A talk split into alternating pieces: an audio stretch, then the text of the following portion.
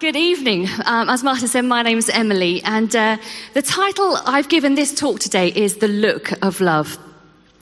Uh, you can say a lot with a look. I loved the royal wedding last week, and uh, I loved the looks between Meghan and Harry. There's looks of love. It was littered with it. The service was littered with it. And I also loved the other looks that were also caught on camera. You can say a lot with a look, can't you? However, have you ever been on the receiving end, say, a disapproving look from a parent? That's pretty powerful, isn't it? Or maybe you've been in a situation where you felt a bit stuck, you've wanted to get out of it, and you've given a friend a get me out of here look. Or maybe you're enjoying church this evening just that bit more because you've snatched a little cheeky look with someone in the congregation that is filled with romantic possibility. It can all start with a look.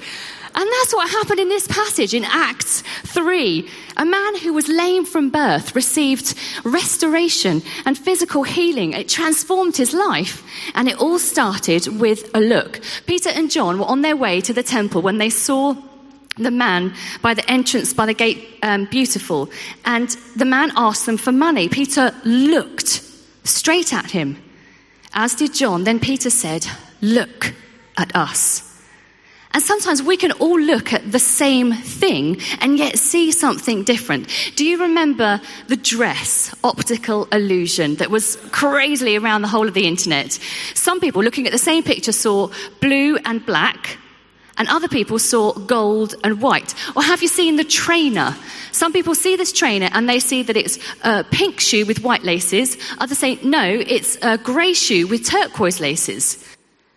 And then have you seen the coffer illusion? Now, this one, most people tend to see rectangles, but there are actually 16 circles in that picture. And the thing is, you, you can't find them, can you? it's going to do your head in all day. Go look at it online.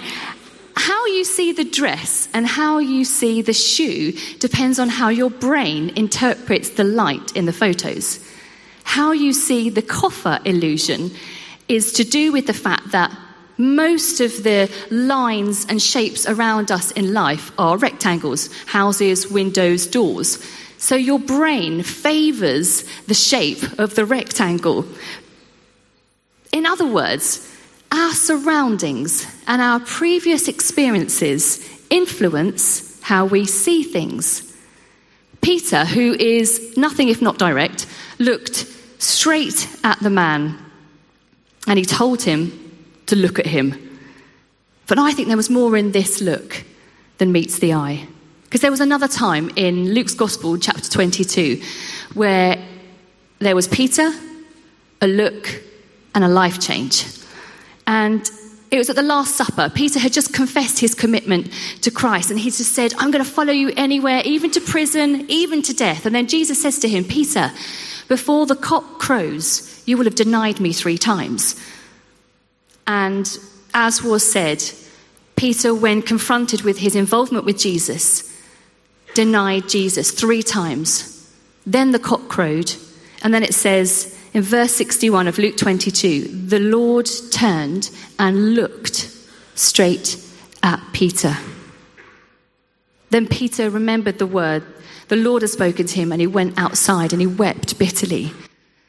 Peter went from the intention to defend and devote himself to Jesus to deserting and denying Jesus. But what did that look say? Was it a look of condemnation? I think it was a knowing look. But looking at how Jesus interacted with other people in the Gospels, I don't think it was a look of condemnation. I think it was a look of tender compassion. It was a look of love. In that moment, Peter experienced the love of God. I can relate to Peter. In so many ways, my intentions are good, but all too often I mess up.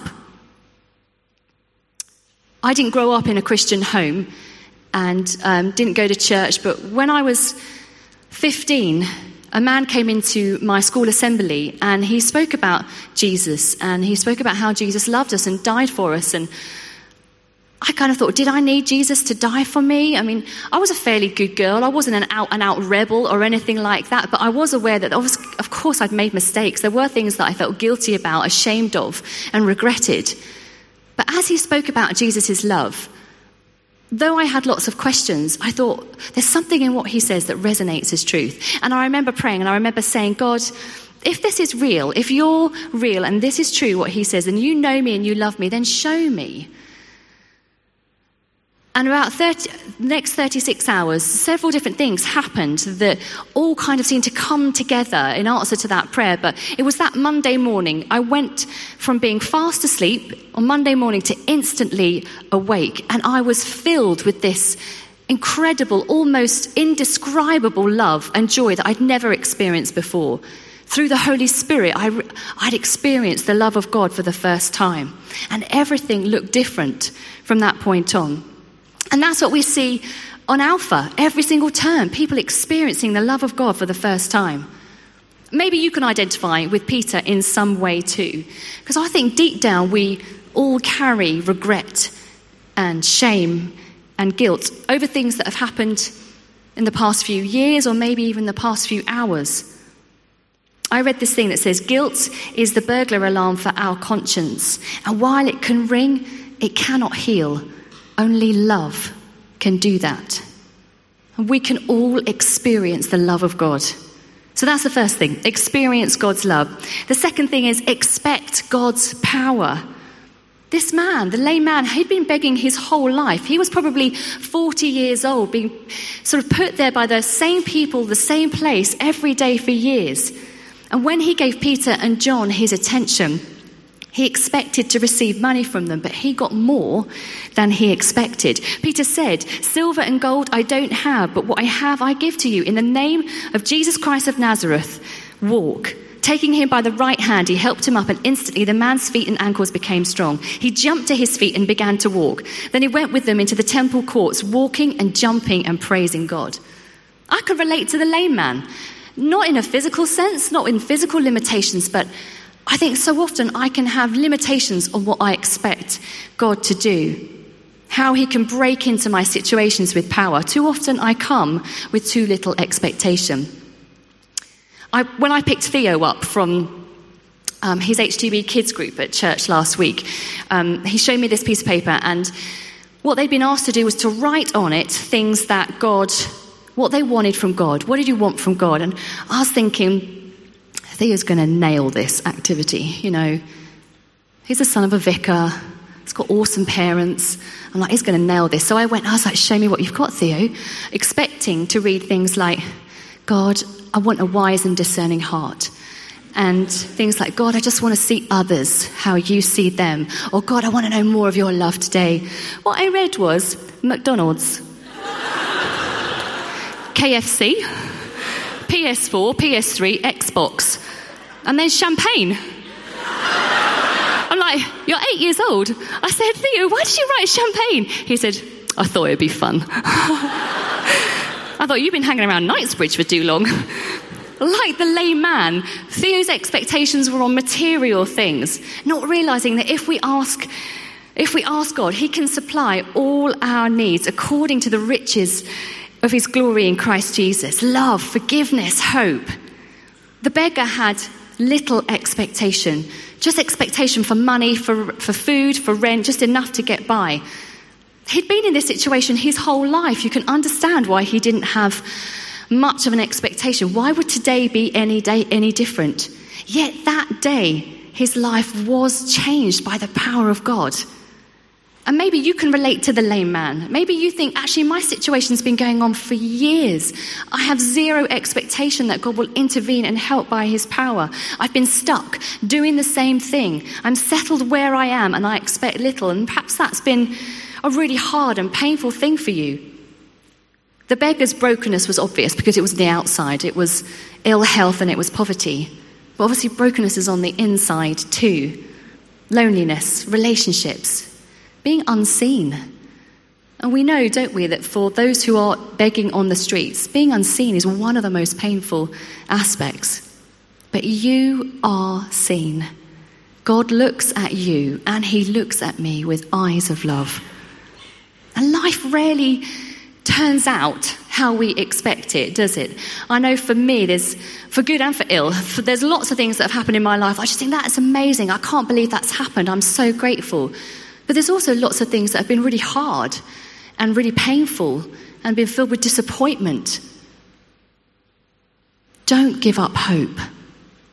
Don't give up hope. Stir faith again and be expectant to see God's power at work.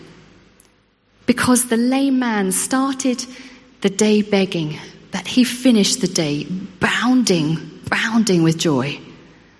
He started the day with no hope, and yet he ended the day filled with hope, healing, restoration, and a future. Why?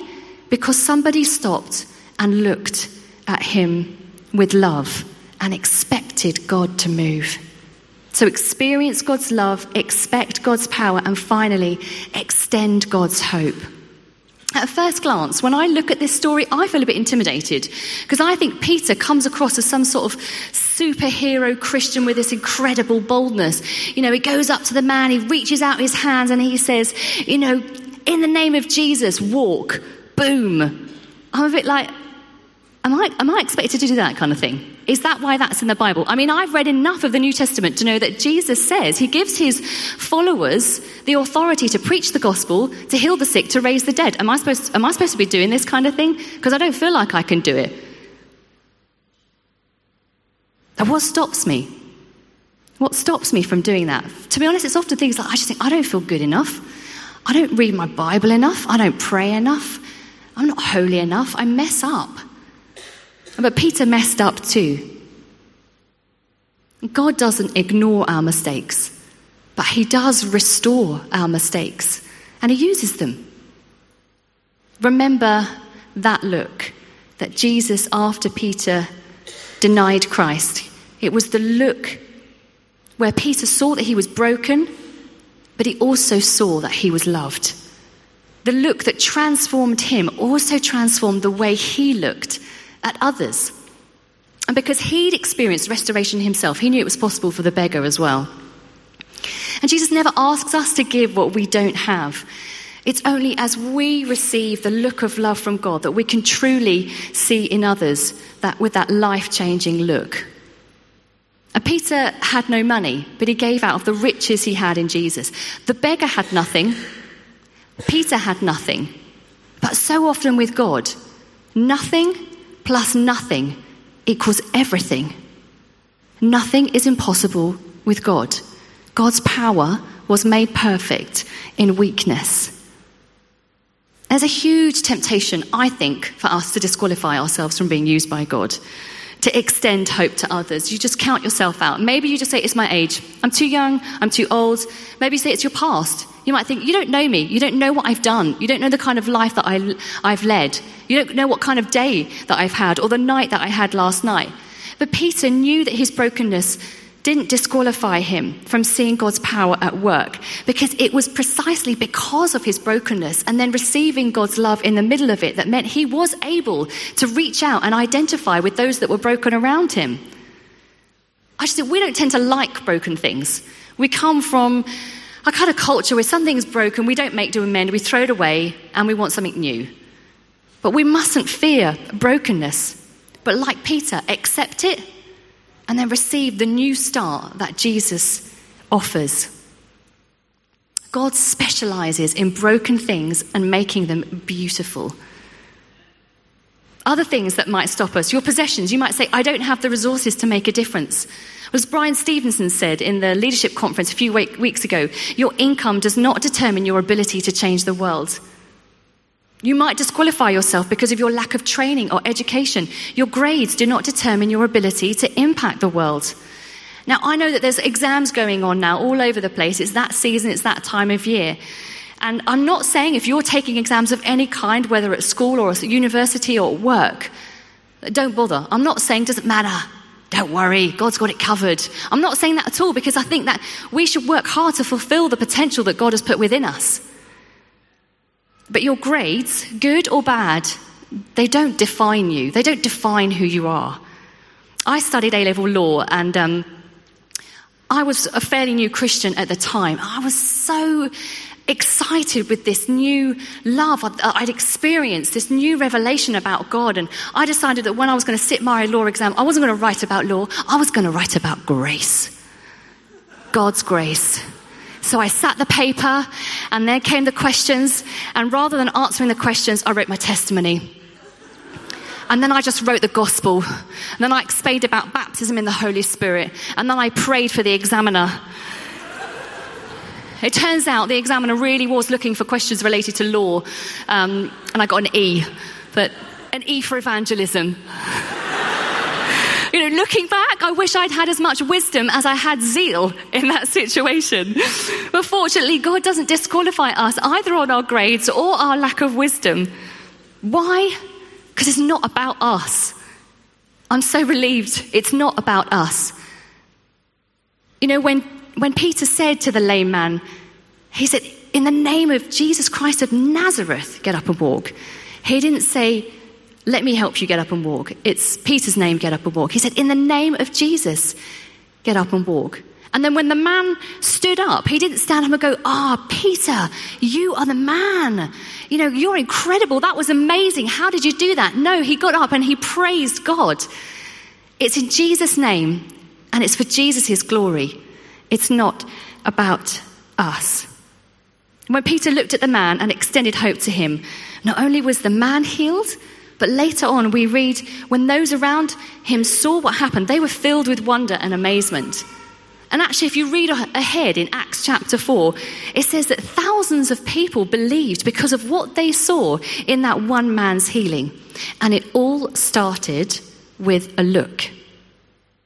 Going back to the royal wedding on Saturday, I didn't just love it because of the pomp and ceremony, though I think as Brits we do that brilliantly. I didn't just love it because of the um, looks between Meghan and Harry. I-, I loved it because it was a reminder again through Bishop Curry's talk about how God looks at the world with love. And he said this Bishop Curry said, Jesus began the most revolutionary movement in all of human history, grounded in the unconditional love of God for the world mandating people to live that love and in so doing to change not only their lives, but the very life of the world itself. This isn't just for the few, this is for the world.